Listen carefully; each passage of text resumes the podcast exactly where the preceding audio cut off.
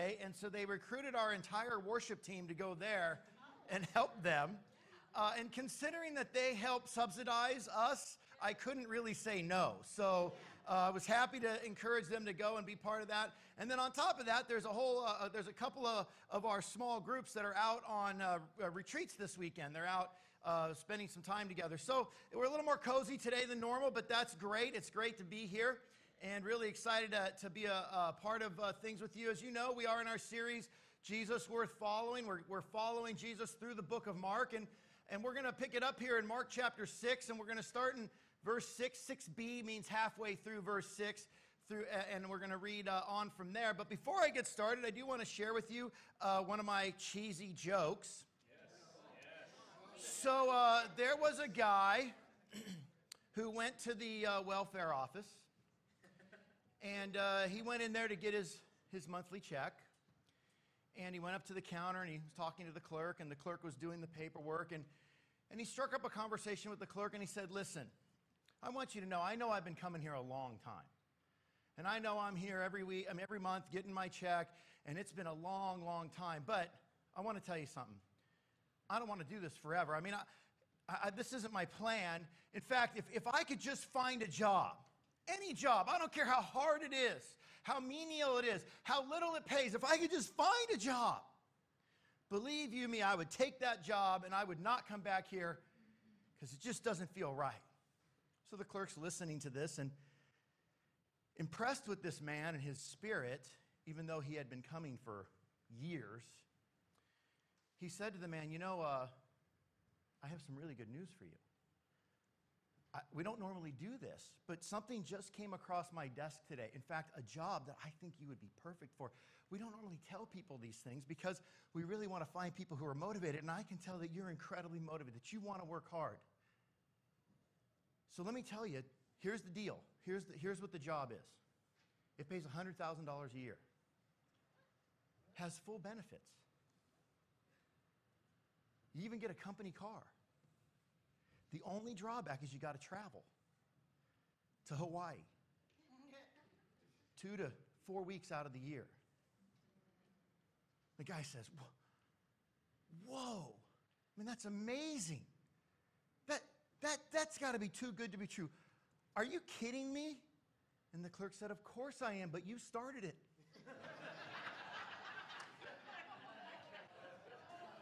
Let's pray. Father, thank you for this morning. Thank you for our chance to come to you today. Please speak through us through your word. Inspire us to follow your example. It's in Jesus' name I pray. Amen. Amen. Mark chapter 6, we're going to start in verse 6, second part of verse 6. It says, "Then Jesus went around teaching from village to village, calling the 12 to him. He began to send them out 2 by 2 and gave them authority over impure spirits." Now, we have our map up here, and as you see, the star is over the city of Nazareth. That's where Jesus is. We learned that last week. He had left the city of Capernaum, where he basically took up residence for the past 2 years, where he went public with his ministry. And after leaving Capernaum, after about 2 years, he traveled back home to his hometown of Nazareth. And last week we learned that he wasn't well received.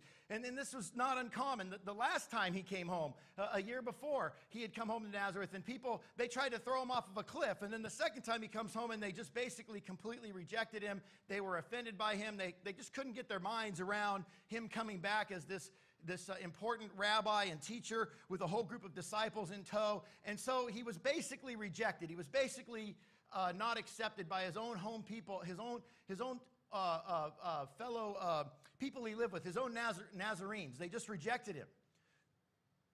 After that, Mark picks up the account, and he says that Jesus went around teaching from village to village and calling the 12, and he began to send them out 2 by 2, gave them authority. Now, it's interesting, but this verse here, when Jesus, that says that Jesus went around teaching from village to village, it's an interesting thing because it's a little unclear in the text. Is Mark connecting that to the fact that he was rejected? In other words, he went to Nazareth, he felt rejected, so he said, "Fine, I'm just going to go to the villages." Or was this sort of a standalone verse that meant that this is what Jesus was going to do either way, that this was his plan all along, that he was going to go home, but his plan all along was to go around and go from village to village in that area near Nazareth, if you look at our map. Either way, it doesn't really matter Because the point is that Jesus was a man on a mission. No matter what it was that he was doing, no matter where he was always about spreading the message that he was carrying. That a new day has come, the kingdom is now here, and that the will of God has been made plain to people, and that by coming to Jesus and coming to faith in him, you could be made right with God. He was a man on a mission, and this is what he was always about. I want to give you a little insight today about the passage we're going to read. It's not a theological passage. We're not going to read anything that's going to give us any kind of Bible doctrine today. It's a narrative. The passage here is basically a historical account. We're just following Jesus in this part of Mark. And when we do that, it's not that we're going to find some new profound mystery in the Bible about theology or about belief or something, but we can learn from his life. We can learn from his example. And so I hope you'll open up your heart today and be open-minded to some of the insights that we can pull out. I by no means am saying these are proclamations from the Lord. These are just one man studying the Bible and pulling insights out, just like you would do if you went home today and studied it out for yourself. And I would encourage you to do that. Maybe you would find other insights, and that would be great. So by no means am I saying this is everything, the will of God is right here. No, this is something we do when we read the Bible and we're seeing a historical account, a narrative type of an account, just a description of what Jesus was doing, and we're just going to glean some interesting things that I think are important to us this morning. He says here that he began calling the 12 to him, that he called the 12 to him, and he began to send them out. What we realize now in this passage is that by this time in Jesus' ministry, it's about 2 years into his public ministry. By this time, he had all 12 disciples picked. And all 12 of those guys were designated what he called apostles. In fact, that word there, send, is the word apostolion, which is the word that we get the word apostle from. And he said that these 12, they're the sent ones. They're his ambassadors. They're going with his message and his method, and they're going with his blessing. So they are really, in a real way, representing him to the world around them. And that's what the word apostle means, to be sent.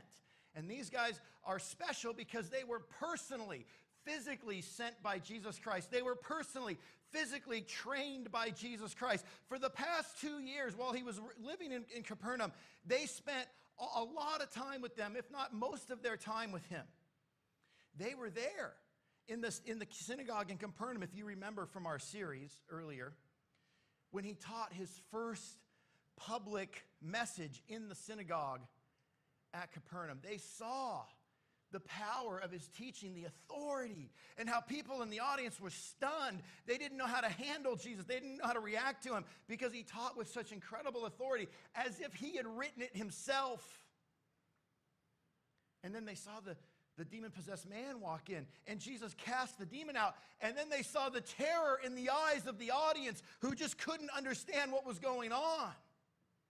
They saw Jesus teach like that again and again over the past 2 years. They saw Jesus perform miracles of casting out demons again and again. And then immediately after he left the synagogue at Capernaum, they went straight to Peter's house, where Jesus apparently was staying, and Jesus began to heal anybody that came to the front door of their ailments, physically healing them, miraculously healing them. They got to see those three things in action again and again. It was the pattern of Jesus to go from town to village, to teach, to cast out demons, and to heal people. And for 2 years, they witnessed that. And now it was time for Jesus to send them out, all by themselves. I don't know what that was like. I try to get my, into the story. I try to, as a friend of mine likes to say, smell the text. I try to feel what's happening here. And I don't know what this is like, but I always tend to think of it maybe in a little comical way, like it always comes off funny to me. But I can imagine Jesus there in Nazareth. They show up. And, you know, maybe the disciples are with him and they're thinking, okay, this time they're going to like us, right? I mean, this time, surely they're going to accept us now. I mean, look at Jesus. We're all his guys. He's an official rabbi now. The first time was a fluke. They thought maybe he was being prideful and arrogant and showed up saying, I'm God's gift to the people. But it's been a whole year. No, Jesus' name has become well known. His deeds have become well known. Surely they're going to like us this time. They show up and, of course, they don't like them. They don't like any of them. And so Jesus gets the 12 together and he starts pairing up. Hey, Peter and James, come over here. Listen, I want you guys to head on out to, Cana. I want you going over to Cana. Okay, Jesus, what do you want us to do? Well, I want you to go out and start telling people about me. Okay, you coming? No, I'm not going. Go. Oh, okay. Hey, Simon and Judas, come on over here. Okay, I want you guys to head over to Magdala. Okay, why are we going there? Well, because you're going to go tell people about me. Well, yeah, sure. I mean, you're coming, right? No. It's time for you to go. Okay. I just kind of imagine this moment. It must have been awkward. It must have been funny. Or maybe they were like, yes, finally, we've been trying. You've been doing this all wrong, Jesus. Thank you. Now we can finally go do this the right way. I don't know what it was like, but he at this point in time, for whatever reason, he had decided it was time to send them out. Maybe some of them were not ready. Maybe there were some that were going, I don't know, I don't feel ready. I mean, after all, when you go back through Mark chapter 1 through 5, yeah, you see them there with Jesus when he's doing these amazing things, but oftentimes you see them flubbing it up. A lot of times you see them, they're afraid, they're faithless, they don't even understand all of his teaching. There was one time he taught a whole parable, and then they had to pull him aside and were like, what did that mean? And then he explained it to them, and they still didn't totally get it. I don't know if they were ready or not. I don't know what they felt. I don't know if they were excited to be sent out or if they were nervous. I don't know, but whatever the case may be, Jesus decided it was time for them to go. Ready or not, get out of the house. I have not experienced this as a parent. My oldest is 20. But we are talking to him about moving out. And it's a hard thing for me, too. Maybe some of you have already sent your kids out. They're not ready. But there's a time to go. Maybe you remember when you were sent out.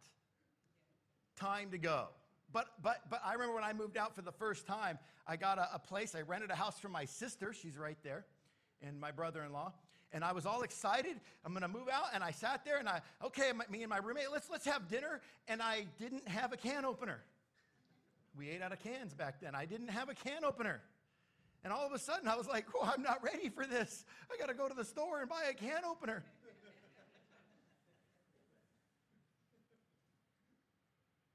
Fed the dog croutons. We had a dog. Had no dog food. Dog ate croutons for the first couple of days. I was not ready.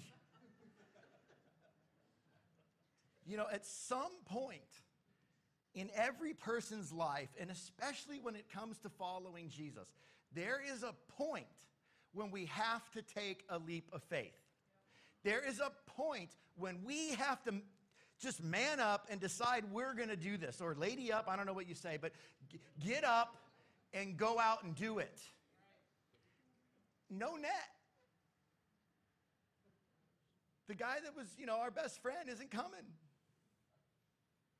Most of you work in environments where there's no other Christian or other disciple to be there with you, right? There's no net. There's a point where we just take the leap of faith. And for whatever reason, Jesus decided now, at this time, it's so funny because it was not a high note. It was a low note.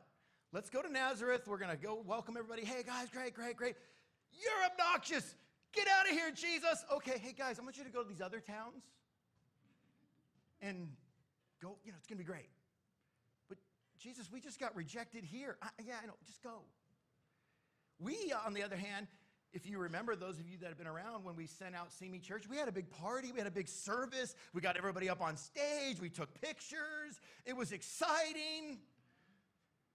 Imagine if we did that after some big negative thing in the church.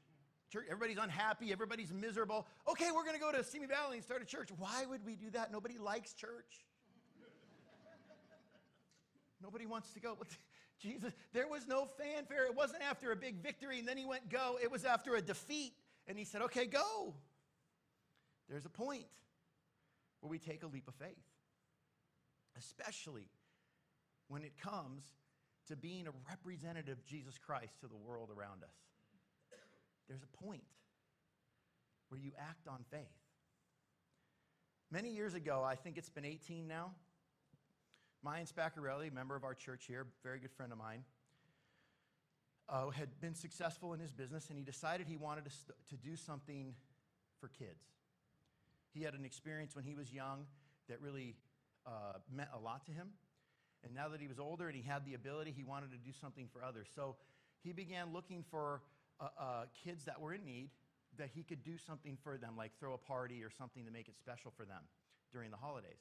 And so he found LA County Hospital in downtown LA, the old one, before it was rebuilt. Actually, before they moved to a better building. And they said, sure, come on in, you can throw your party. He called me up, and there was a group of volunteers. There was just a handful of us. We went down there, and they let us down into a basement room that was just kind of musty and dark and dirty and boxes and stuff everywhere. And we threw together a really great party. We were not ready at all. We just made it up as we went. Threw it together. All the volunteers, the people that were there, we just threw it together, and at the end of the day, it was what it was, but we wanted to do something. He wanted to do something great. He had a vision. We all jumped on board, and I got to tell you, it was an incredible, incredible time. Fast forward 18 years, this party is one of the most organized and polished and well-done things that we do in a given year. We're no longer in this little dingy basement. The hospital has a whole new property, a new facility. They moved us into this nice new area where they do conferences. We have the Laker girls that come. We have professional marionette. We have lunch catered in by a restaurant. Not only do we have one party, we now have two parties, one downstairs for the outpatient kids and one upstairs for the inpatient kids who are too sick to leave the hospital. But we don't stop there. We also go to every room in the hospital that we're allowed to, and we give gifts to anybody in the hospital. It's a huge difference from how it started to what it is today, but there was a leap of faith.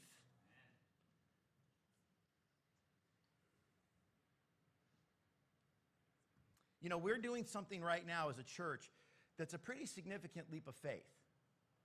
We're going to merge with another church, Shoreline Church, our sister church that's we overlap in areas. They go a little further north than us, but we kind of overlap, and we've come together. The leadership team has met.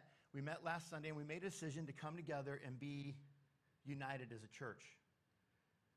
Now, it's not going to start immediately because of contracts with leases and stuff like that, but by December, we're going to have one worship service for these two churches right here in this hotel. We're going to go from whatever we are, you know, I don't know, 100 people on Sunday, we're going to double come December. I know you're looking around going, really?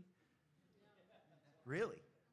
I don't know what it's going to be like, and it'll probably be messy at first, but I fully believe that because we're willing to do this on faith, we're doing this for faith, because of our faith in Jesus Christ, I really believe God's going to bless it.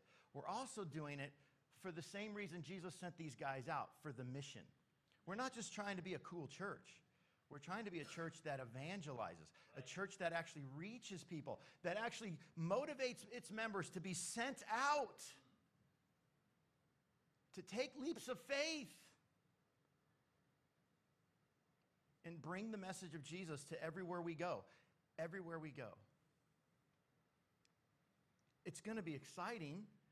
It's not fully done. It's not fully organized. There's no way that we're ready. But it's, you know, we're going to have to go buy a can opener. We may have to feed the dog, the kids, and Kids Kingdom croutons because we ran out of snacks. I get it. It's going to happen. but we're going to take a leap of faith. When was the last time you took a leap of faith that you just were excited about, that energized you, that excited you, that thrilled you? It says here that he sent them out two by two. Now I'm going to audience participation here, okay? My daughter told me after last Sunday's service, Dad, she's 12. You need to get the audience involved. Okay? I'm going to get the audience involved. Anybody want to just, and you can just shout it out from where you are, what was the reason you think that he put them out two by two? Joe.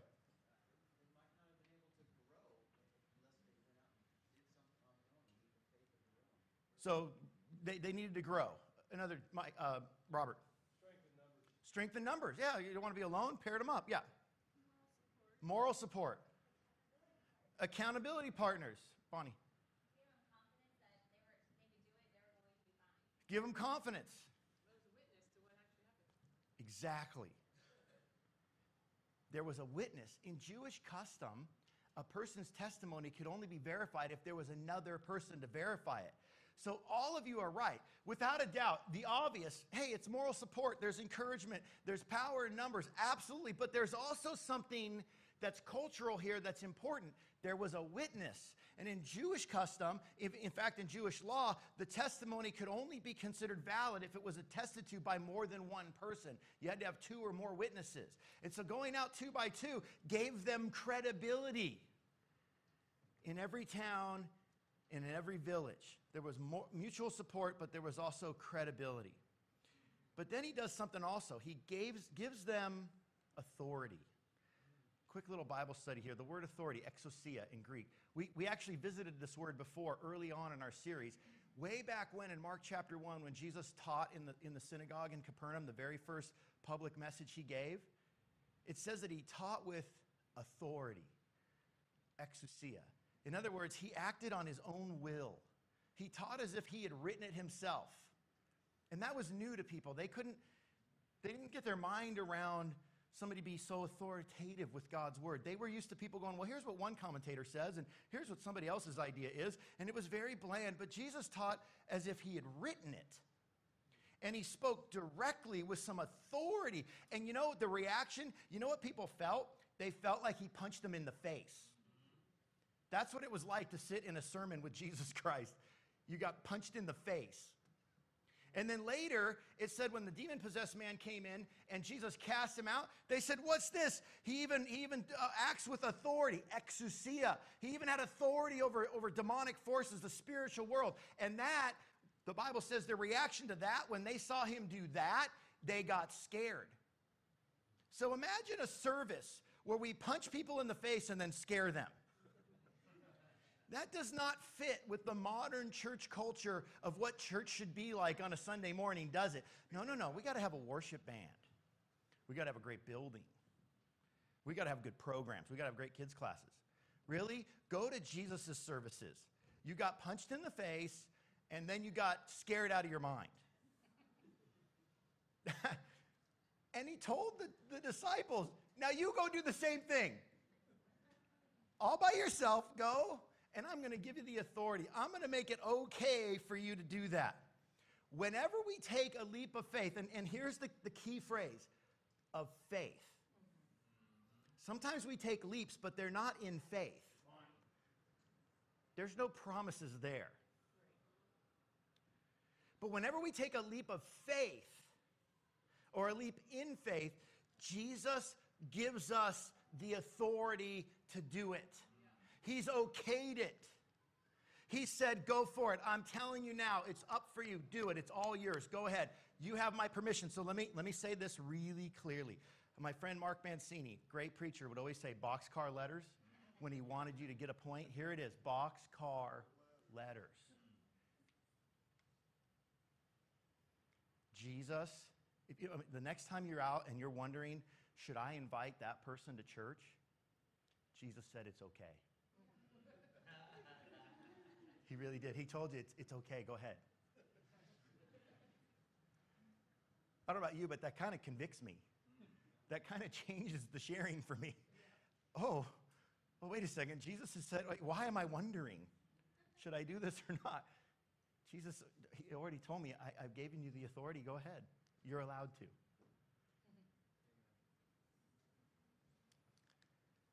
Verse 8. These were his instructions. Take nothing for the journey except a staff, no bread, no bag, no money in your belts. Wear sandals, but not an extra shirt.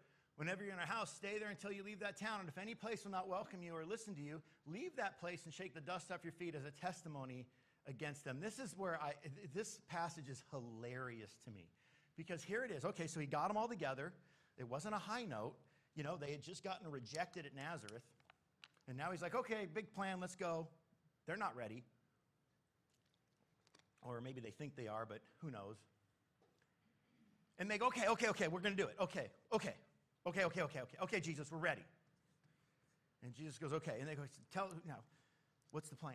Okay, go now and trust God. That's the plan. Did you call ahead to the synagogue? I mean, where are we going to speak? Go now with the clothes, if you want to read this sentence, with the clothes on your back. That's in essence what he said to them. Go now and rely on God. Yeah, but where are we going to stay? Wherever you're welcome. Okay. So go now. I'm going to repeat this back, Jesus. Go now and trust in God. Yeah. That's what I said. Right. Okay.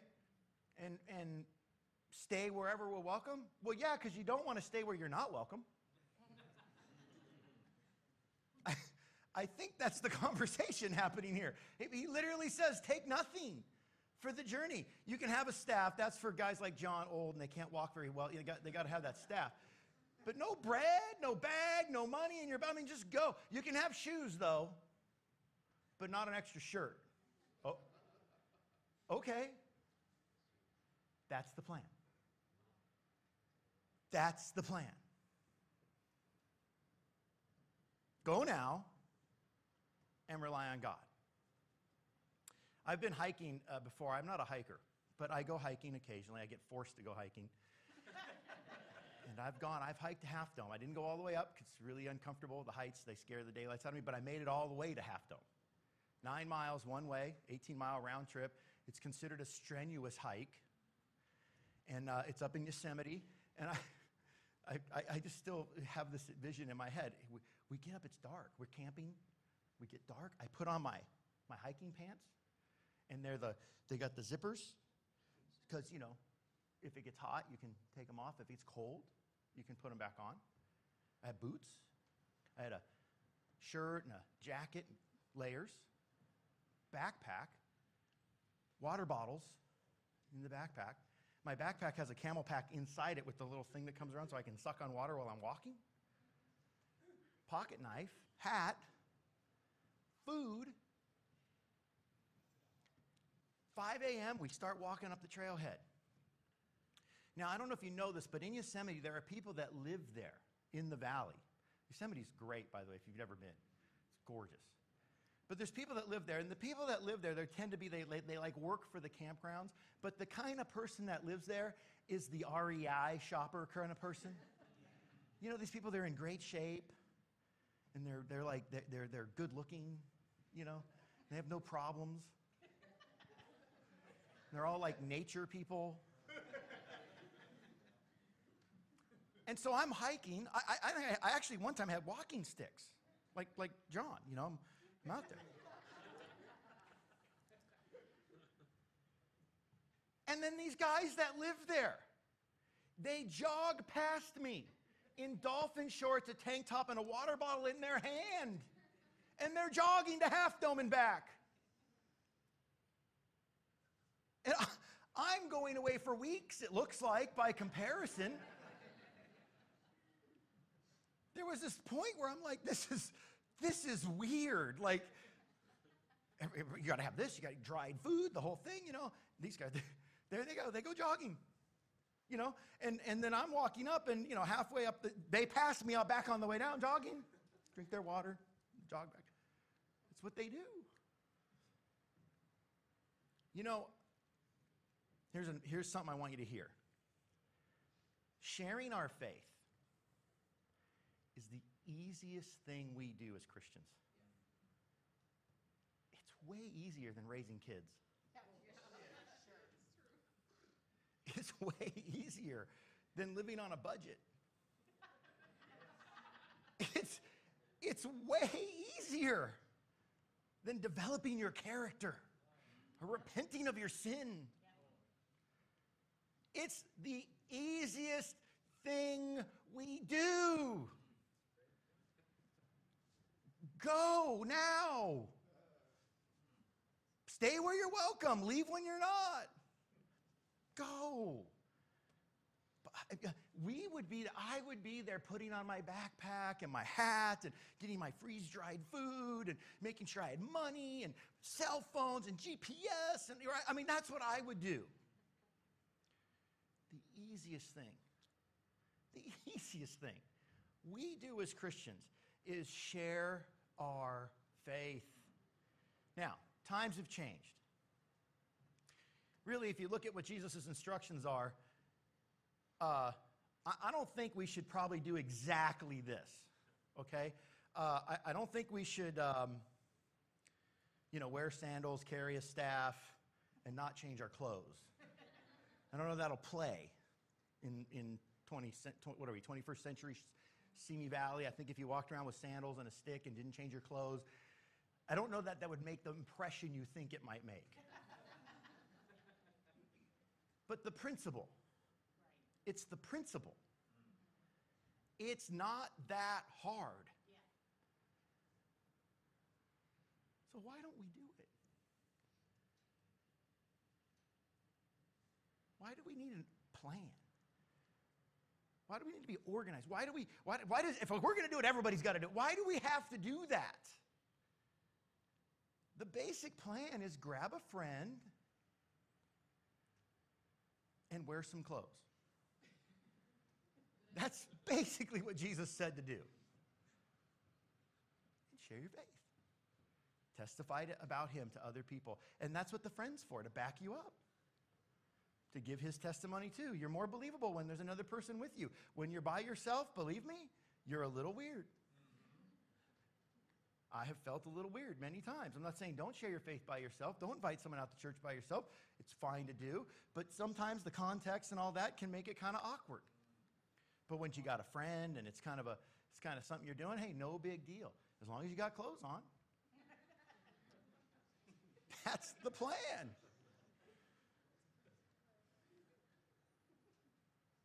I'm going to ask you a question. Audience participation time.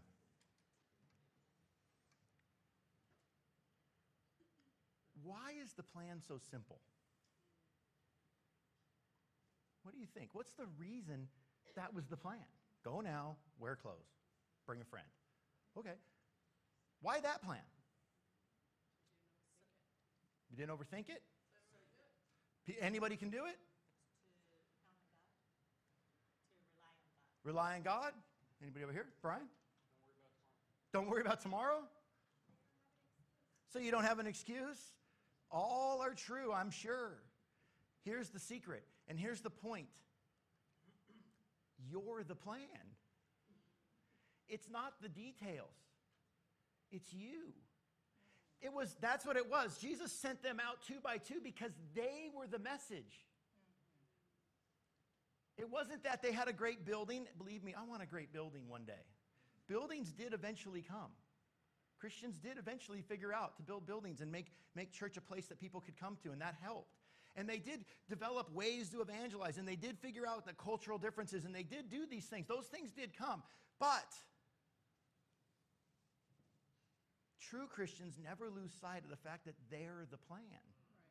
Jesus took this master plan of evangelism and handed it to 12 guys in pairs of 2 and said, wear clothes and go now. And they did.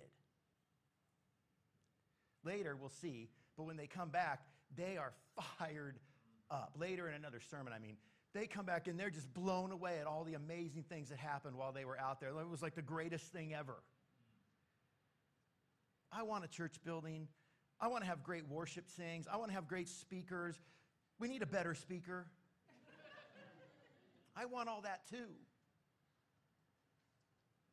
But we're the plan. You and me. He handed it to them and they handed it to us. Go now, wear clothes, and bring a friend. Can we remember that? Yeah. Do you think we can get inspired by that even? Do you think that we could even test that out this week? Just try it. Yeah. See what happens. Then he says at the end, and this is really important, if any place will not welcome you or listen to you, leave that place, shake the dust off your feet as a testimony against them. I actually saw somebody do this. I was in high school, and somebody came and knocked on my door. They were of a different faith, Jehovah's Witness, I think, and they wanted to talk to me, and I was in high school, and I'm like, I don't want to talk about this. Saturday morning, I said, no, thank you. I closed the door, and I watched him. The guy, he walked down my driveway, and he stepped onto the sidewalk, and he went. I actually watched him do it. And I knew the Bible, so I knew what he was doing. And I was like, wow, that was kind of weird. I felt judged. Actually, that is what we're doing when we do that. That is what Jesus was saying is, look, guys, if they don't listen to you, that's on them. What I like about this verse, it's not up to us if they respond. It's only up to us that we tell them. And we in our family of churches, we have confused that. We have made people feel that it's up to you if they respond. And we've kind of confused these things. And I got to say, I've done it. It's been done to me. And I'm sorry. I'm sorry that we did that. In our zeal, whatever you want to call it, our ignorance, our pride, we got these things confused. We thought it was up to us to convert people. It's not. Right. It's only up to us to tell people. Right. What a relief. Right. Jesus is not going to hold me accountable to whether somebody listened to me or not. Right. He's only going to hold me accountable to the fact that I told them. I think, though, we still confuse it. Thank you for the great feedback on that, but let me offer a conviction. I think that we sometimes use people not responding to us as a reason not to tell them. We confuse them again. Right. All's I'm asking. The call here of Jesus to the disciples and the call that I'm putting out to you and to me is let's start telling people again. Can we do that? Can we just go? I put a phrase, we sow, they grow. That's it. We sow, they grow. Let's get out there and let's start sowing again. Let's enjoy that. Let's celebrate that. Let's come back with amazing stories of the crazy things that happened when we went out and sowed. And no, we're not going to judge each other over whether somebody responded. No. That's on them. Right. They're judged for that, not me and you. Right. We are judged, though, if we don't sow. We sow, they grow.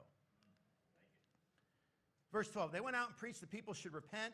They drove out many demons and anointed many sick people with oil and healed them. So Mark now just tells us what happened. Okay, so this is what was going on, and here was the outcome. Here was the response. Here's what he described what happened. They preached repentance. They drove out demons. They healed the sick, all in the authority of Jesus Christ. Now, that's what happened when Jesus did it for 2 years. That's what happened when he sent the disciples out, and that's what will happen when you and I go. Not in our authority, but in the authority of Jesus. I don't do the healing, he does.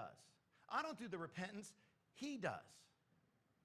I don't drive out the demons, he does. I just bring the message. And he does the rest. He does it all.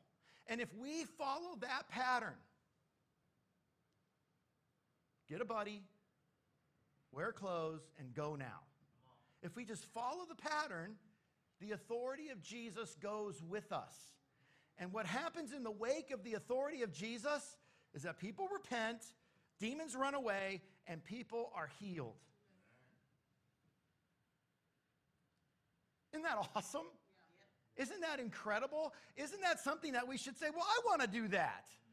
Why? I mean, why? Like, they did it. Let's do it. Let's all do this, and let's celebrate the outcome. It's amazing when these things happen. What an incredible ask. This is the ask. But the benefits are eternal. The rewards are better than any other rewards you could get. When you see someone change their life, you see someone, you know, get out of the darkness. You see someone even recover in health just because of the weight of the spiritual oppression they're feeling, and they just get more healthy as people. Maybe they don't have, maybe they still have cancer or not. That's irrelevant. They get healthy as people. And we just get to enjoy it. We get to celebrate it. We get to be fired up and excited and praise God for it and tell everybody about it. And we get to come back together and tell stories about the amazing things that God did when we just went out there with a friend. We wore clothes and we left. We didn't wait. We went right away. Amen. The benefits, the blessings, they're eternal. But here's where we bring it home. Here's the challenge at the end. We can't be like the guy at the welfare office just telling stories. We can't lie to ourselves. We got to do it. We really do. We can't go there and say, well, Jesus, man, if I had a building, and if I had a worship band, and man, if the people in my church were better looking and cooler, Jesus is going to, or if the speaker was better, yeah, I know, we need a better speaker. Jesus go, well, great, I got the perfect church for you. We can't lie to ourselves. We got to be willing to do it. It's so simple. It's the easiest thing any of us could do on any given day. So let's be people who go, who take the call, and we go. At this time, we're going to stand. I'm going to close us out in a word of prayer, and you'll be dismissed for fellowship. Father, thank you for the stories in the Bible. Thank you for the truth of them, and even just the stories that just recount what happened. We learn so much from them. There's so much example. There's so much insight. There's so many things that can apply to our life. We don't even need to read the parables or the teachings. We can just look at what he did and be inspired and excited. And I pray that all of us are. I pray that we get out of here as a family, as a group of believers in you, that we find each other this week, that we pair up, that we just go. We don't make a big deal out of it. We go and we try, and we trust in you. We rely on you. And you do the work. Let's not talk about it. Let's do it. Thank you for this great group of people. Thank you for the amazing leaps of faith that you're going to do through this great group of people. Thank you for the blessings in advance that you're going to shower upon us as we become people who are willing to go, to be sent. It's in Jesus' name we pray. Amen. Have a great fellowship.